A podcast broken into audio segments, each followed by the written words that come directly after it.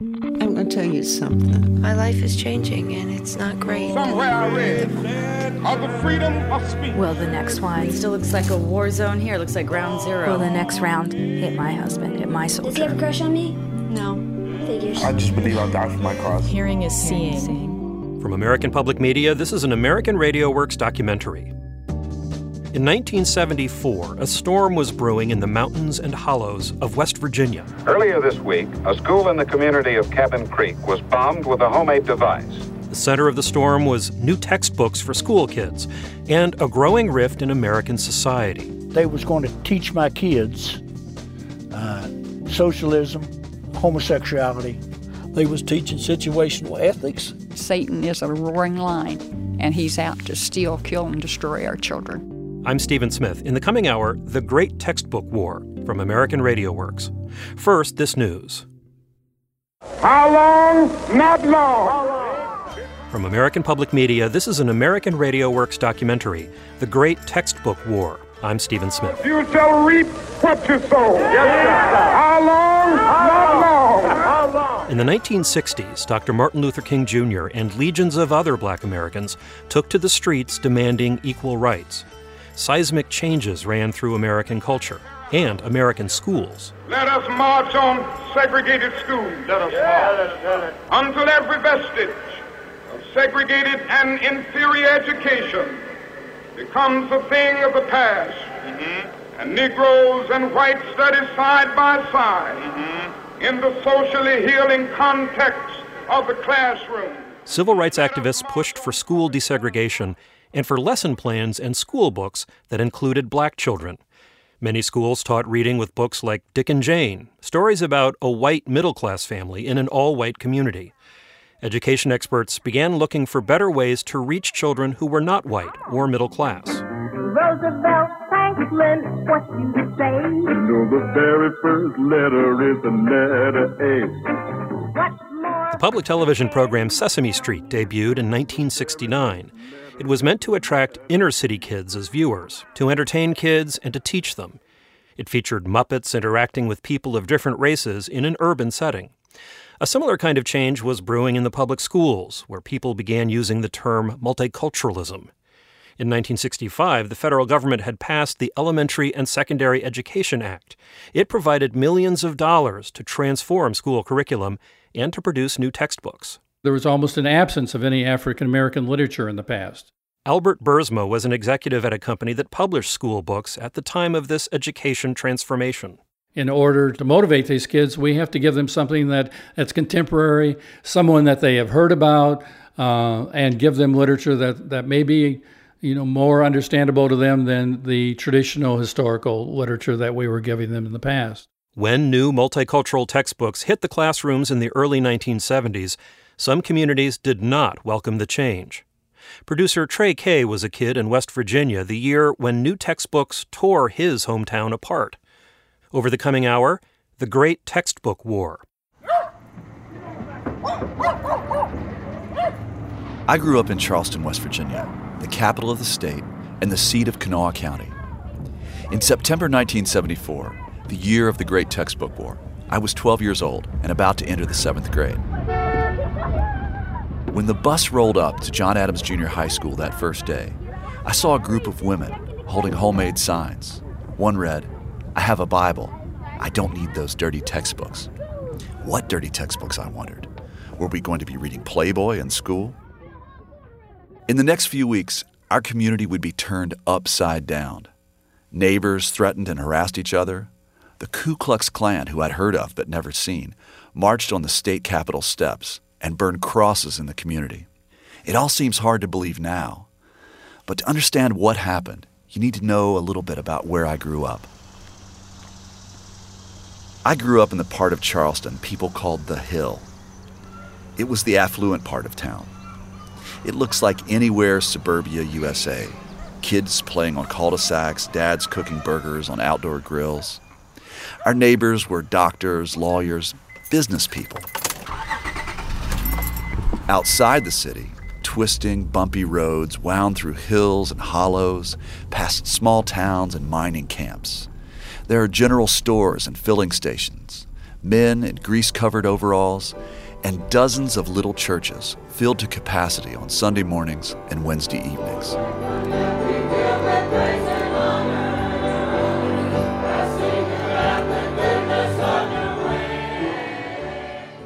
There was a lot that was different between urban and rural Kanawha County, not the least of which were our churches. People on the hill where I lived went to mainstream churches like Catholic, Episcopal, Presbyterian, Methodist, with sedate, orderly services. In the working class communities on the outskirts of Charleston, old time religion believers met for spirited services with loud singing and free shouting of praises and testimony. That scared the hell out of me. Now, hell's a real place. And it wasn't created for you. Despite our differences, we had one institution that tied us together the Board of Education, which oversaw Kanawha County's 125 schools. But that was before the Great Textbook War. On April 11th, in the spring of 1974, the Kanawha County Board of Ed met to consider some new textbooks that were being proposed for adoption. The meeting will please come to order. We're starting a little bit late this evening. I remember it going into it as a typical meeting. I mean, I had attended these before, but just as a teacher. My name is Becky Burns. I was a member of the five member textbook selection committee in Kanawha County Schools in 1974. Thelma Conley presented um, the rationale for the selection. Not only did the committee look for multi ethnic content, but also um, multicultural. We were uh, operating under state guidelines. One of the guidelines, which was a new one, was that the textbooks they should be multicultural in their content and in their authorship. Multiculturalism was a newer concept in curriculum planning in the late 1960s and early 70s. Across the country, schools were beginning to use textbooks that included more viewpoints and more writers of color. Textbooks, pretty much at that point, were full of selections written by dead white guys. Not that there's anything wrong with dead white guys. However, those represent only one perspective on the world. But when the book selection committee made its presentation, school board member Alice Moore questioned a term in the report dialectology. This was a teaching approach that was intended to encourage students to feel comfortable expressing themselves by using their natural dialect. I just don't think I agree with that approach at all. In fact, I'm sure I don't. What was that? What I've read about dialectology. Alice Moore was new to Kanawha. She had grown up in a small town in Tennessee and had moved with her family to the area when her husband had been called to preach for a Church of Christ congregation just outside of Charleston. And it didn't seem right to Mrs. Moore to teach incorrect English in school. There's a correct way uh, to speak. Now, there may be some slight variations, but dim is never correct. Dat is never correct for that. Now, if we're talking about this in dialectology, I want to prove these books. Mrs. Moore's objection caused a sensation.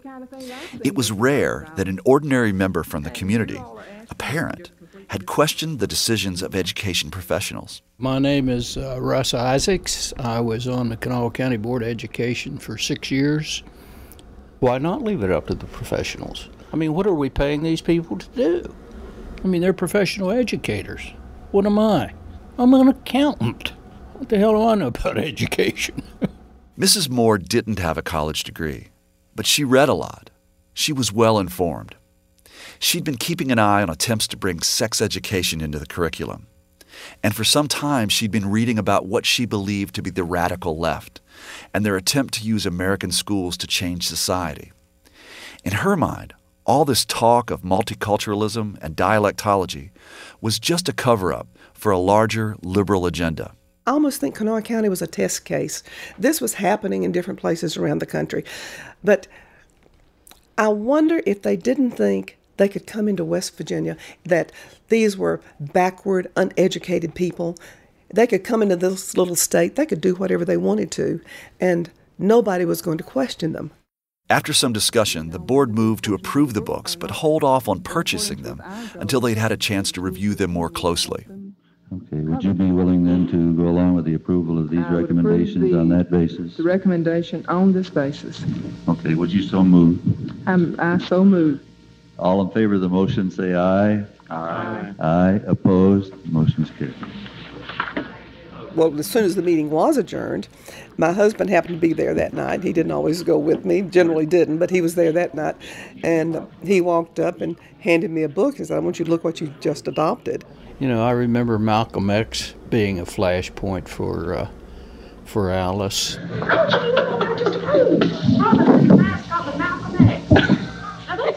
The quote that Alice's husband pointed out was from the autobiography of Malcolm X. All praise is due to Allah that I moved to Boston when I did. If I hadn't, I'd probably still be a brainwashed black Christian. I was so offended by that, that remark in a student's textbook. So I told um, the superintendent, I want every book delivered to my house. I want to see every book. I'm going to, you know, I want to start reading these books. And we sent them all, all 300 plus. Kenneth Underwood was school superintendent. I just figured if she wanted to read 300 plus books, she could. Alice Moore's objections at the board meeting had mostly been about grammar. Now she found things that made her even more uncomfortable four letter words scattered throughout stories, sexually suggestive works by E.E. Cummings and Allen Ginsberg, and excerpts from memoirs by Black Panthers George Jackson and Eldridge Cleaver that combined what Mrs. Moore believed to be anti Americanism and sexual vulgarity. Alice Moore began giving interviews to the media, spreading the word about what was in the books. As the, as the people were reading the newspapers, reading letters to the editor, uh, going to various meetings, they started choosing up sides. And it wasn't about a passage, it wasn't about a portion of a book, it was the books. You were either for them or against them.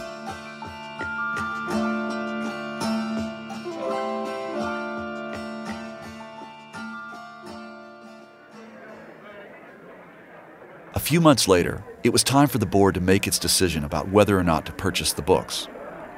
June 27th was a rainy day in Charleston, but people were flooding in from all parts of Kanawha to the Board of Ed meeting, hoping to voice their opinion on the textbooks. They were standing out in the rain, and you just see this sea of umbrellas because they couldn't get inside the building. The building, there must have been 2,000 people there, I guess. I think it was estimated around 2,000 people. The building was full down the hall, all the way to the outside, where people were standing. I think maybe the windows were slightly opened. Will the meeting please come to order? With underlined copies of the text in hand, Alice began to question those who defended the books. I knew what I was going to be accused of. These narrow minded religious fanatics, uh, just, you know, wanting to censor textbooks. I knew we would be accused of book burning. In Nazi Germany would be brought up as this terror threat. Alice questioned a selection from Freud in one of the supplemental texts. There's another, in the same book, Essays in Theory, there's another article on the sexuality of children, uh, their sexual feelings toward their parents, where they spell out quite explicitly how every little girl has a very sexual desire to, for her father. Anyway, Sigmund Freud, this was something he had said, and he said every child, every boy desires to have sex with his mother, and every girl desires to have sex with her father. And that was so repulsive to me to think that any child would see that. I knew that thought would never leave their mind. You know, what strikes me, Mrs. Moore, is that you're pinpointing a few objectionable things. The objections moved from Freud to fairy tales to felons. Moore brought up an excerpt from Soul on Ice, the memoir by Black Panther Eldridge Cleaver, who had spent time in prison for rape and assault. Is it your feeling that in order to represent minorities, that we should, specifically blacks, that we should represent them with the Eldridge Cleavers and uh, the uh, George Jacksons and the people of this time? Dan Moles probably represented how most parents felt about children reading Cleaver in literature class. Yeah, Eldridge Cleaver, yeah. Uh, Soul on Ice, in the second or third chapter, he's talking about going across the tracks and raping white women, you know, and things in there.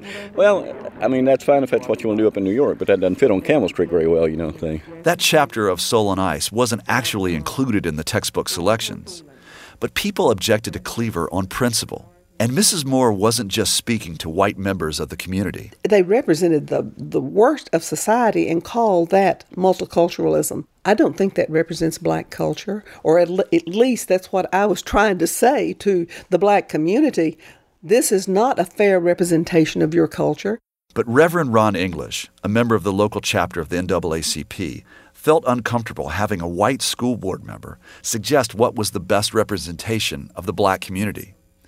He objected to Mrs. Moore's assertion that Cleaver and Jackson were unsuitable for the classroom. When you say people of this type assumes that that type is not uh, representative or that there is some kind of defect in that type, and that was what I was just speaking to. You don't think they have is? a message? No, I do not. I do not. I think they have a message from the other side of the American experience that ought to be told. But I will say that those persons are in a line of protest that I think is a part of the American experience from Tom Paine to Martin Luther King Jr. In, in a strange way, I respected her uh, strategy. This is a very conservative uh, community.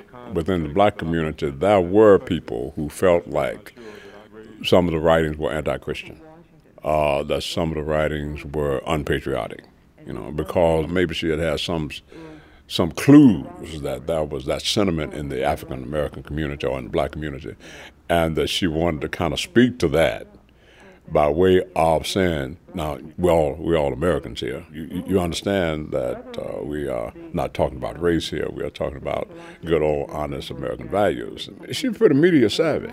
The way that she went about raising questions and, and, and, and she would do it in a very um, cool, calm, and collected kind of way. Mr. Clendenin, you mentioned the academic uh, freedom of teachers at all educational levels. Do you think that a teacher has the academic freedom to challenge an elementary child's religious beliefs?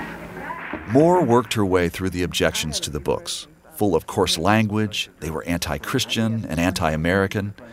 But if there was any one thing at the core, it was that they encouraged students to question the values of their parents and the community. Like an experienced trial attorney, she grilled Richard Clendenin, the president of the County Association of English Teachers, when he brought up the subject of academic freedom. To challenge his To beliefs? challenge an elementary child's religious beliefs. I don't believe he has the right to challenge his beliefs, but he has the right to challenge him to think for himself about those beliefs. He has a right then to uh, put a doubt or a question in an elementary child's mind about whether or not there is a God or if the Bible stories are myth- mythology or fables. We'll have to have quiet. I don't, why can't we? Excuse me just a minute. It wasn't just a matter of throwing in foul words to, you know, for children to see. It was a matter of getting children to accept a whole new idea. They talk about this self-actualization, uh, the um, uh, clarifying your own values. You have to establish and clarify your own values. The idea that a parent could teach their child that this is right, this is what you should do, this is wrong, you should never do this. That had to be removed to free this child from the idea that there's an authority that tells them what's right and wrong, that they themselves can determine by themselves what is right for them, and truth is whatever is truth to that individual. And there it was, in a school board room in West Virginia. A basic fissure in American values was exposed. Whose rights take precedence? The families or societies? What is the proper role of the parent as head of the family? If I have been successful as a parent, nothing my children can read in school can hurt them. There were several parents like Mike Winger who defended the books. I believe these books present a balanced and realistic view of today's world in a manner that respects students and their intelligence, gives them an insight into the views of many different groups of people, all of which they are likely to confront at one time or another in their lives, and is most of all uplifting, inspiring, and filled with a love for life. Winger told the board that the purpose of public education is to teach students to think for themselves. Most of us remember the childhood saying, sticks and stones can break my bones, but words, and I would add ideas, can never harm me. To summarize, this is the only world in which we live. We cannot hide it from our children. We can only determine when they will find it and where they will find it. Let them find it today rather than tomorrow, and let them find it here in our schools rather than on some street corner in New York or in some rice paddy in Vietnam. Thank you. The passion filled speeches went on like that for a little more than three hours before the board made its decision. Mr. President, I'm prepared to move that we move forward with the purchase of the basic textbooks as adopted by this board on April the 11th. All in favor of the motion to adopt, say aye. Aye. Aye. Opposed? No. No. The motion is carried, three to two. The books were adopted. Mrs. Moore and the other book opponents lost this battle, but the war had just begun. You're listening to The Great Textbook War. I'm Stephen Smith. Coming up Shattered windows, chairs scattered about. What was left of Mrs. Catherine Albright's first grade room at Midway Elementary School at Campbell's Creek, West Virginia. To see slideshows of the growing protests and the eventual violence over textbooks in Kanawha County, visit our website, AmericanRadioWorks.org. While you're there, you can download this and other American Radio Works programs, sign up for our podcast, and share this story with others. That's at AmericanRadioWorks.org. Our program continues in just a moment from American Public Media. From American Public Media, this is an American Radio Works documentary, The Great Textbook War. I'm Stephen Smith. In the late summer of 1974, Americans were struggling to find their footing in uncertain times. I shall resign the presidency effective at noon tomorrow. Vice President Ford will be sworn in as president at that hour in this office. In August of 74, Richard Nixon became the first American president to resign from office. Americans faced rising inflation and gas shortages. Parents in Boston were gearing up to fight court ordered busing that would desegregate their schools. In West Virginia, a battle was raging over new textbooks the Kanawha County School Board had just adopted. The books were meant to provide multicultural perspectives, but many people in Charleston and the surrounding communities saw them as an attack on families, on religion, on a way of life. Trey Kay continues our story. School was still out for the summer, but everyone was talking about the new books that children would find in their classrooms that fall. We're all out for one thing, and that's to not see that, that, that our children's minds are, are torn down and, and this stuff goes into the schools. Avis Hill and other fundamentalist preachers from Kanawha County's mining communities took up the fight against the books. As long as you go back to school. Marvin Horan was a truck driver and a preacher from the Campbell's Creek community. He called for a school boycott. Now, the thing we have to do is to stay out of school until the books are gone. We must stay out of school. The books must go. We can win if we'll stay out of these schools. Leaflets circulated with excerpts from the texts. A lesson on mythology used the example of Aesop's fable about the gladiator Androcles and the lion who spares him because he once pulled a thorn from his paw. It seemed innocent enough. Only the lesson also cited Daniel in the lion's den. I went to a meeting at a church across the road from where I live, and it said in there that God was like a fairy tale, that he wasn't real. And people's not going to stand for these books, and I'll keep my kids home before I send them. I don't have a problem with them studying Andrew Androcles and the lion or anything like that. What I have a problem with is comparing a myth, which is clearly a myth, uh, to the Bible. And that's the problem.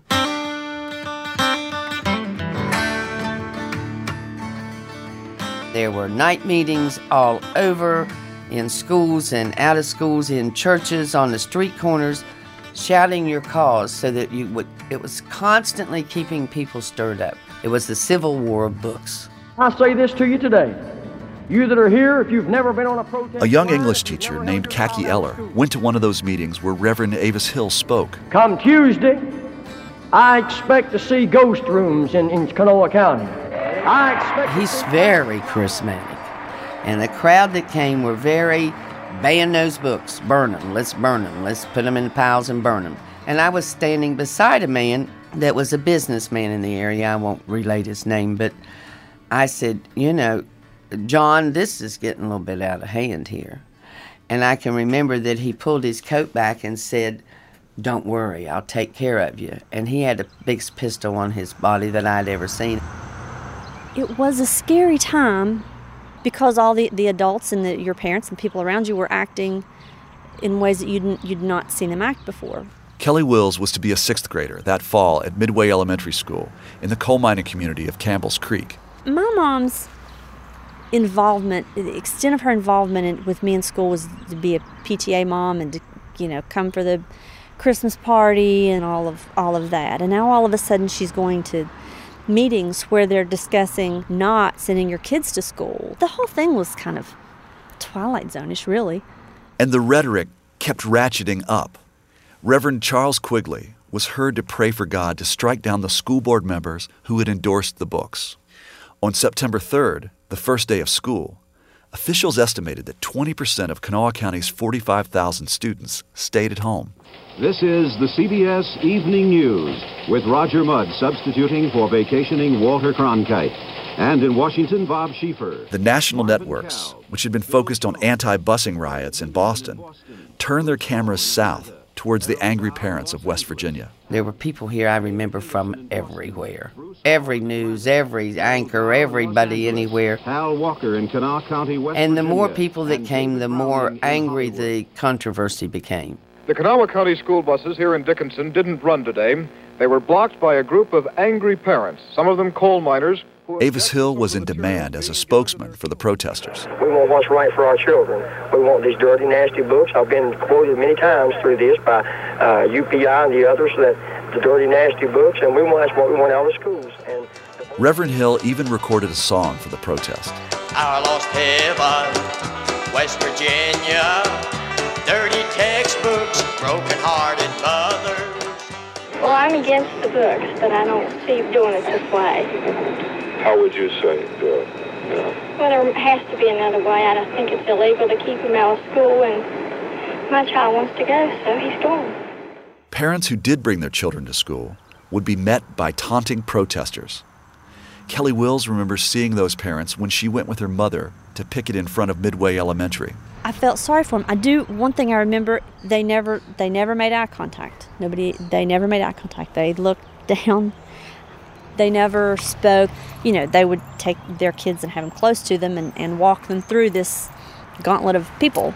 Seeing those picket lines, a lot of parents gave up and turned the car around. Kanawha County was Union country, and it took nerve to cross a picket line. The book protesting mothers also began showing up at morning shifts at the mines, urging the men to join the protest. It worked. Despite union orders, thousands of miners walked off the job. Well, there's some for the books, probably, and there's some against the books, but they wouldn't cross a, a protest line. Dave Lucas tried to get workers from a silicon smelting plant in the town of Alloy to join the protest. He was arrested and charged with blocking the plant entrance. And I thank God one day, and I believe I'll get a reward for what I did. Within days, more mines were shut down. So were chemical plants and grocery warehouses. Even municipal bus drivers stopped work.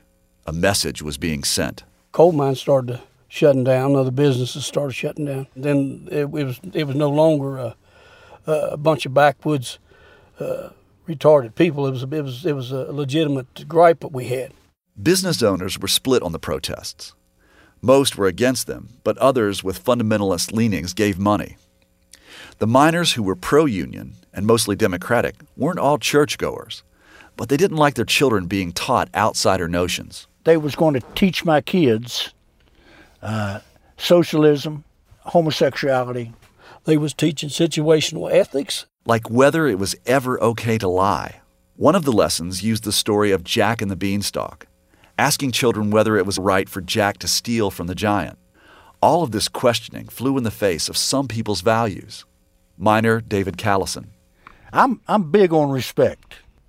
It's just that simple. My my kids was raised to respect you. The only thing that was required of you for them to show you respect is you need to be older than them. That's all. It, you didn't have to be a handsome, you didn't have to be a hunk, you didn't have to be smart. You had to be older than them, and they showed you some respect in. Thousands of Kanawha County parents pulled their children out of public schools and formed alternative Christian schools. I pledge allegiance to the Christian flag and to the Savior. We're using some of the textbooks that's used in the public schools, the basic textbooks, uh, history books, algebra books, math books. Before the fall of 1974, Christian schools were almost non existent in the state. But after the book protest, they began popping up like dandelions in church basements and storefronts and old filling stations. Uh, some of our reading books are a little different. We have some uh, books that are written by uh, Christian publications. There is one other book I assume you'll have. Uh, yes, sir. We'll definitely have the Bible. The Bible will be the main textbook. Uh, Kelly Wills, now Kelly Wills Carson, went to one of those new Christian schools and says she understands why her mom chose to send her. These people have a right in this country, don't they, to to raise their kids the way they see fit within the law. They have a right to not have have their children unduly influenced by something that they don't they don't agree with. Kelly Wills Carson took me to meet her mom and her brother at the family home located along a row of old coal company houses in Campbell's Creek Hollow. You're worried about you. I know. I just started talking. sit down. Have a seat. I'm Marlene Wills. I'm Butch Wills. Kelly's mother says she learned what was in the texts from a retired school teacher who lived next door. And she would find something in the book and she'd holler for me. She'd say, Come over here and look at this. And I'd go read it.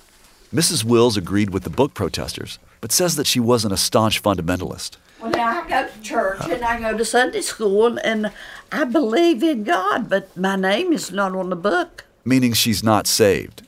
She's Christian, but not born again. My name's not on the book at the church. But I didn't send Kelly to school, and I believed in the book protest. I didn't want her taught them kind of values. Back in 1974, Kelly's older brother Butch Wills was a miner.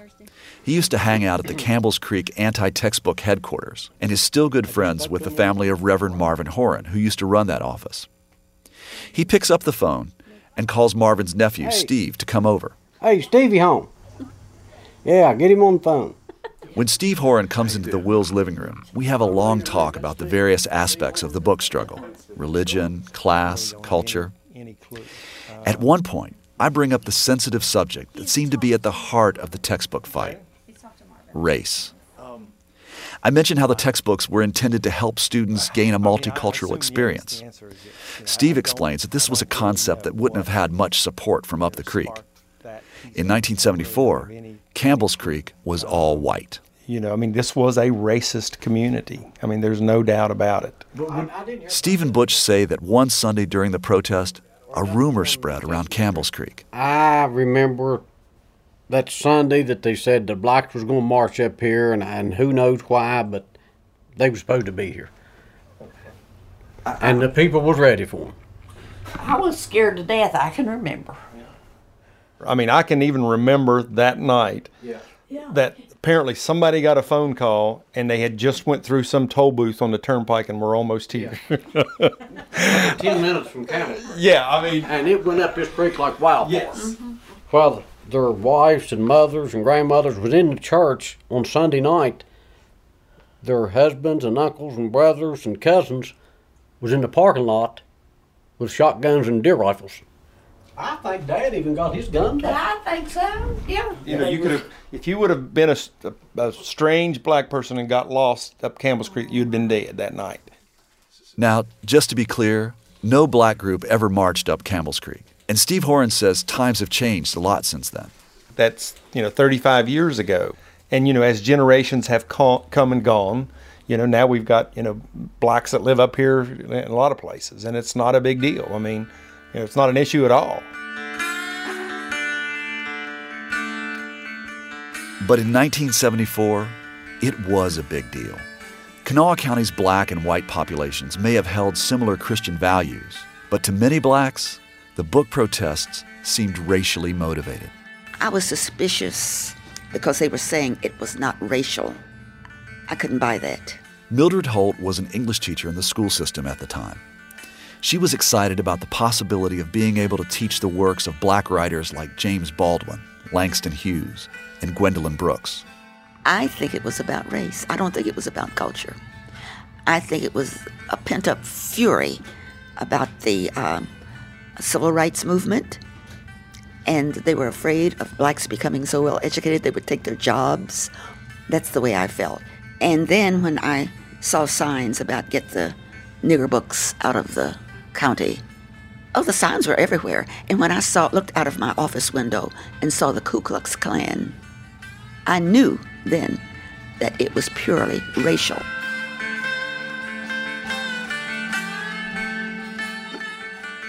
The Klan held protests and burned crosses during the textbook controversy. The textbook protesters had to spend a good deal of time and money publicly disavowing them. As the protests gained media visibility, more national groups on the right and the left took interest. The John Birch Society and the National Education Association came to Kanawha. So did a fledgling group of conservatives from Washington, D.C. Connie Marshner was the education director for the newly formed Heritage Foundation. The networks ran the stories on Kanawha County all over the country. Many, many viewers saw those stories and said, oh, I'm not the only one who has these problems. It's not just my school district. It's not just my family. I'm part of something bigger.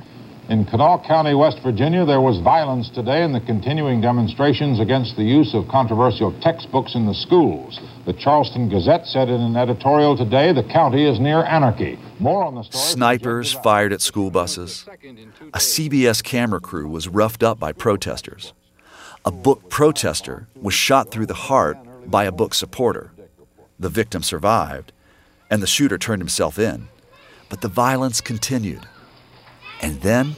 Shattered windows, chairs scattered about. What was left of Mrs. Catherine Albright's first grade room at Midway Elementary School at Campbell's Creek, West Virginia. A U.S. Treasury agent and Kanawha County Sheriff's officer speculated the damage was the result of dynamite set off before sunrise. Within the span of a few weeks, several elementary schools around the county, as well as the school board headquarters, were dynamited or firebombed. No one was injured, but people were wary about sending their kids to school. When the Lord give me my children, He give me sense enough to raise them. And I sure am not going to raise them to get blowed up under a pile of bricks or shot at in a school bus. Shortly after the bombings, the school board announced it had come up with a compromise. Most of the textbooks would stay in the schools, but parents would have to sign permission slips allowing children to read them. Children whose parents didn't sign could go sit in the library during the lesson. Was right. this at least a partial victory for the people who oppose these books? Not really. Not really. Um, what do we do? Does the child up, hold his hand up and say, uh, I'm sorry, Mrs. Smith, my mother doesn't want me to read that book. I've got to leave the room? I know what happens to a child like that. They're the laughing stock of the schools. The compromise did little to soothe the frustration of protesters like Reverend Henry Thaxton, who felt they were being condescended to by a cabal of cultural elitists. If they had ever shown any real interest in just listening, I think that's all we really wanted. Nobody ever really listened. Nobody. They just they built a wall and and thumbed their nose at us. And and that's frustrating. That's frustrating to you, it's frustrating to me, it's frustrating to any human being to be ignored. I'd rather you'd hit me than try to ignore me. Some protesters brought their frustration to the next board meeting. My name is Carl Priest, and I'm the acting chairman of the Business and Professional People's Alliance for Better Textbooks, that is the teachers chapter. I'll speak briefly. Carl Priest came to ask the board how teachers who were fundamentalist Christians were to use texts that were so deeply offensive to their religious principles. I just remember that the place was packed. I was scared. I spoke. I am not here to criticize.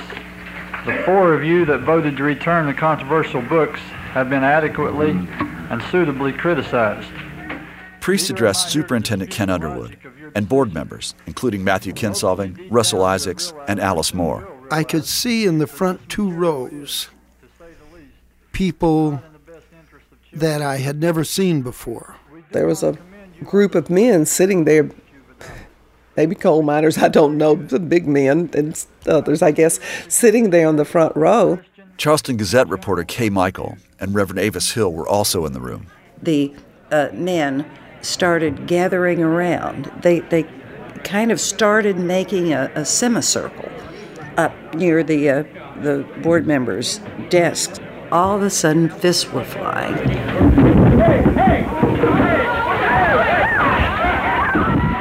I just saw punches thrown to the face, uh, towards the head, and that's it. I looked over and some woman was just beating the hell out of Matthew Kinsolving with her bag. I mean, just pounding him. Uh, there was a woman in the crowd, and she pulled out a can of mace, and she was spraying mace and was spraying at the Board of Education. She was trying to spray the mace on the superintendent of the board. Superintendent Underwood got into the fight. It was either get involved or stand there and take a beating. After it was all over and it happened, I came back in, the crowd dispersed and whatever, and the police was there. And, and I um, stood up and I said, Dr. Underwood, I'm sorry for this incident tonight. I apologize for the fact that uh, we've had some, this fight that broke out. And Dr. Underwood had a handkerchief up to his nose and was wiping blood. And he looked at me he said, Only thing I can say, Reverend, is just be better be glad I never got my hands on them. so, he was ready to fight. He was ready to mix it up. I think we probably made a redneck out of Dr. Underwood that night.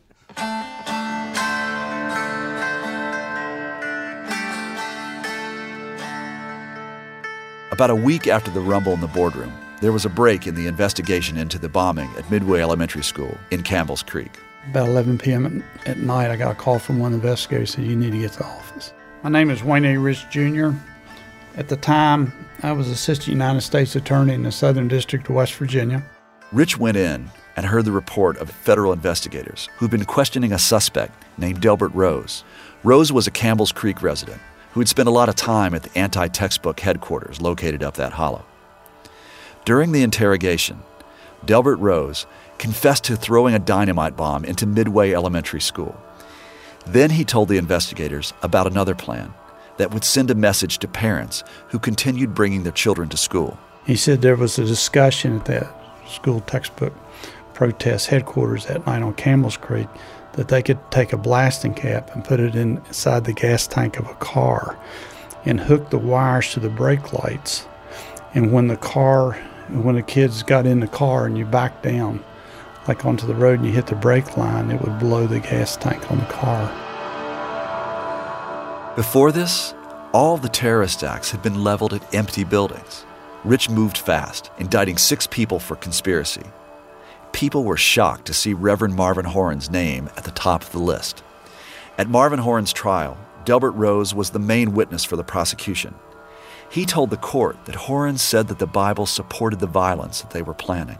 At that time, Marvin Horan began reading several passages out of the Bible, including, quote, There is a time and a place for all things, a time to love, a time to hate, a time to kill, a time to be killed, a time for peace, and a time for war, close quote. Marvin Horan further stated, quote, If you're going to war, if you get all your horses and your chariots and go to battle or go to war, be not afraid, because the Lord thy God be, is with thee. Delbert Rose then told the court what these words from Horan meant to him quote, I was not to be afraid when I was asked to put dynamite in Midway School, that the textbooks was wrong, and there was a time to stand up for right and to stand up again wrong, and that this was like a war against the textbooks, close quote. Marvin Horan was convicted on one count of conspiracy, and he served three years in a federal penitentiary. His conviction didn't sit well with people from Campbell's Creek. Here's Butch Wills. He was railroaded, the way I look at it. I mean, that's all. That's what you you got to say what you believe, and that's what 95% of the people up here believe. They still believe that way. But Horan's prison sentence bothered some people in the pro book faction, too. Reverend Jim Lewis, a liberal Episcopal minister in Charleston, was one of the most outspoken advocates for the textbooks and was diametrically opposed to Horan on just about every issue regarding the protest. However, he spoke at Marvin's sentence hearing and asked the court for leniency on his behalf. There were a group of us in the community who felt that uh, his conviction should stand, but that rather than put him away in prison in Kentucky or wherever, it might be good if he were to put in some kind of probation here, some kind of uh, accountability here, and then be and then be helpful in bringing about some reconciliation across the county. After the trial, things for the most part settled down the Civil War of Books was over. But over the decades that followed, reconciliation in Kanawha County was hard to come by.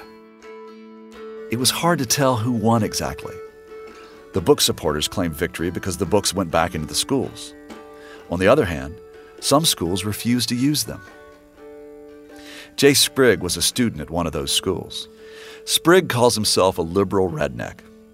He graduated from high school in 1983, attended West Virginia State College for a while, and worked as a carpenter until he was disabled a few years ago. You know, I, I don't want to dwell on it or carry a grudge, but you know, I, I got out later in the world and talked to friends who, you know, I remember one one friend I was talking to, he had to do a compare and contrast report on 1984 versus Brave New World. Like, man, where, where's where was my teachers on stuff like that? You know, we were spending the whole semester on Beowulf. You know, nothing against Beowulf, but a whole semester. Sprigg thinks his teachers wanted to avoid any kind of controversy and just never assigned much modern literature to their students. I, I can't think of a better place in the world for an 11th grade English class to study The Grapes of Wrath, but we never would have. They would have never done that. The Upper Kanawha Valley in West Virginia would be a perfect place for a teacher to teach The Grapes of Wrath, but we didn't. A lot of teachers agree that they avoided using books that might stir up trouble. Becky Burns, who was on the committee that selected the disputed books, says that a teacher who used those texts could become a target. I, I'm a brave person. I'm a brave teacher, and and I was going to do the best for my kids, but I did think twice on occasion, and I know of other teachers who thought more than twice. I know of some teachers who never used those books, even though they were restored. They said, I'm not, I'm not going to go there. I'm not going to put myself out there to be threatened, to be criticized, to have constant turmoil in my class. And some teachers' antipathy for the protesters is just as raw as it was three decades ago. I am so tired 30 years afterwards of people wanting me to state the position of those stupid protesters. And they were stupid.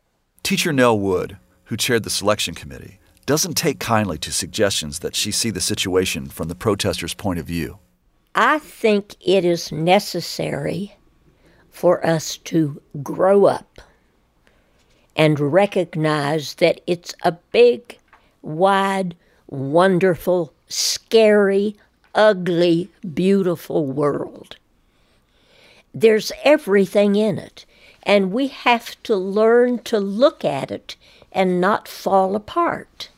But distrust of public education was a permanent legacy of the textbook war. God bless America,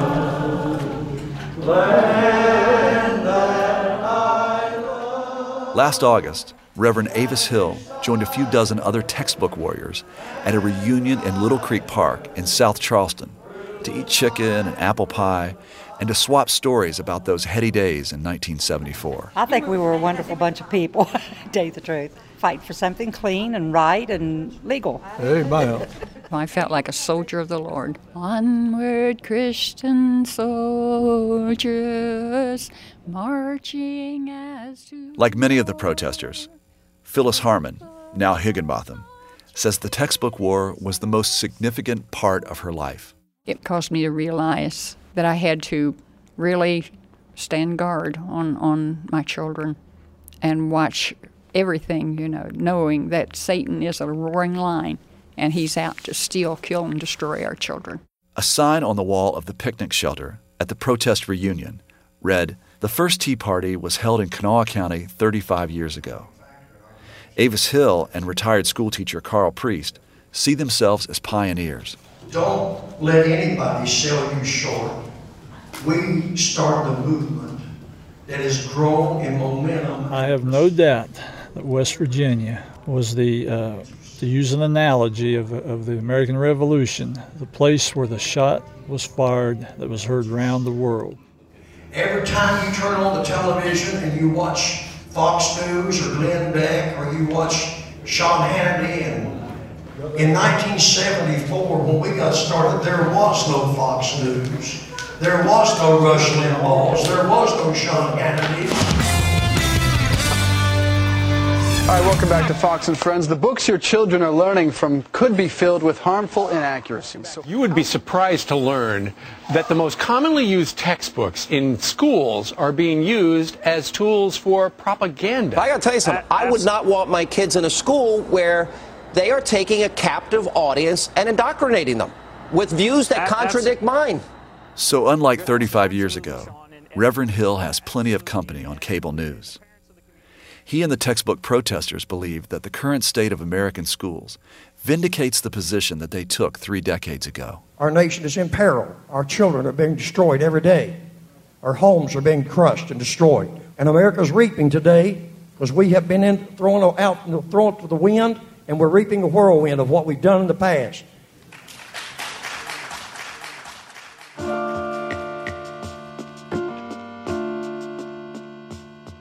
Controversies over textbooks happened before the uproar in Kanawha County, and they flared up afterwards. But none ever provoked such violence. When things settled down in West Virginia, it marked a temporary truce, but not an end to the fundamental ideological conflicts over how and what to teach children. Unlike many other countries, the United States has no federally mandated curriculum for its public schools. Local control of education is one of our society's abiding principles. And in many American school districts, what gets taught in the classroom is still at the center of an entrenched battle over what this country is and what it ought to be. You've been listening to an American Radio Works documentary, The Great Textbook War. It was produced by Trey Kay and Deborah George with help from Anna Sale, Rosa Mayer, and Ellen Getler. Editing help from Catherine Winter. Music was provided by Michael Lipton and Tristam Lozow. Our web producer is Ochen Kaylan. Jonathan Mitchell and Craig Thorson provided technical assistance. I'm Stephen Smith. Special thanks to Henry Battle, Stan Bumgardner, and Richard Faust of the West Virginia Archives. The Great Textbook War is a winner of the 2009 Peabody Award. To learn more about the textbook debate in Kanawha County and elsewhere around the country, visit our website, AmericanRadioWorks.org. While you're there, you can download a podcast of this program or any program from our archive of more than 100 documentaries. That's all at AmericanRadioWorks.org. The Great Textbook War was sponsored by the Kanawha Valley Historical and Preservation Society and made possible with funding from the West Virginia Humanities Council, Friends of West Virginia Public Broadcasting, Kanawha County Senators Community Partnership Grant, the CRC Foundation, the Spencer Foundation, and generous listener support. American Radio Works is supported by the Batten Institute, the Research Center for Global Entrepreneurship and Innovation at the University of Virginia's Darden School of Business. BattenInstitute.org. American Public Media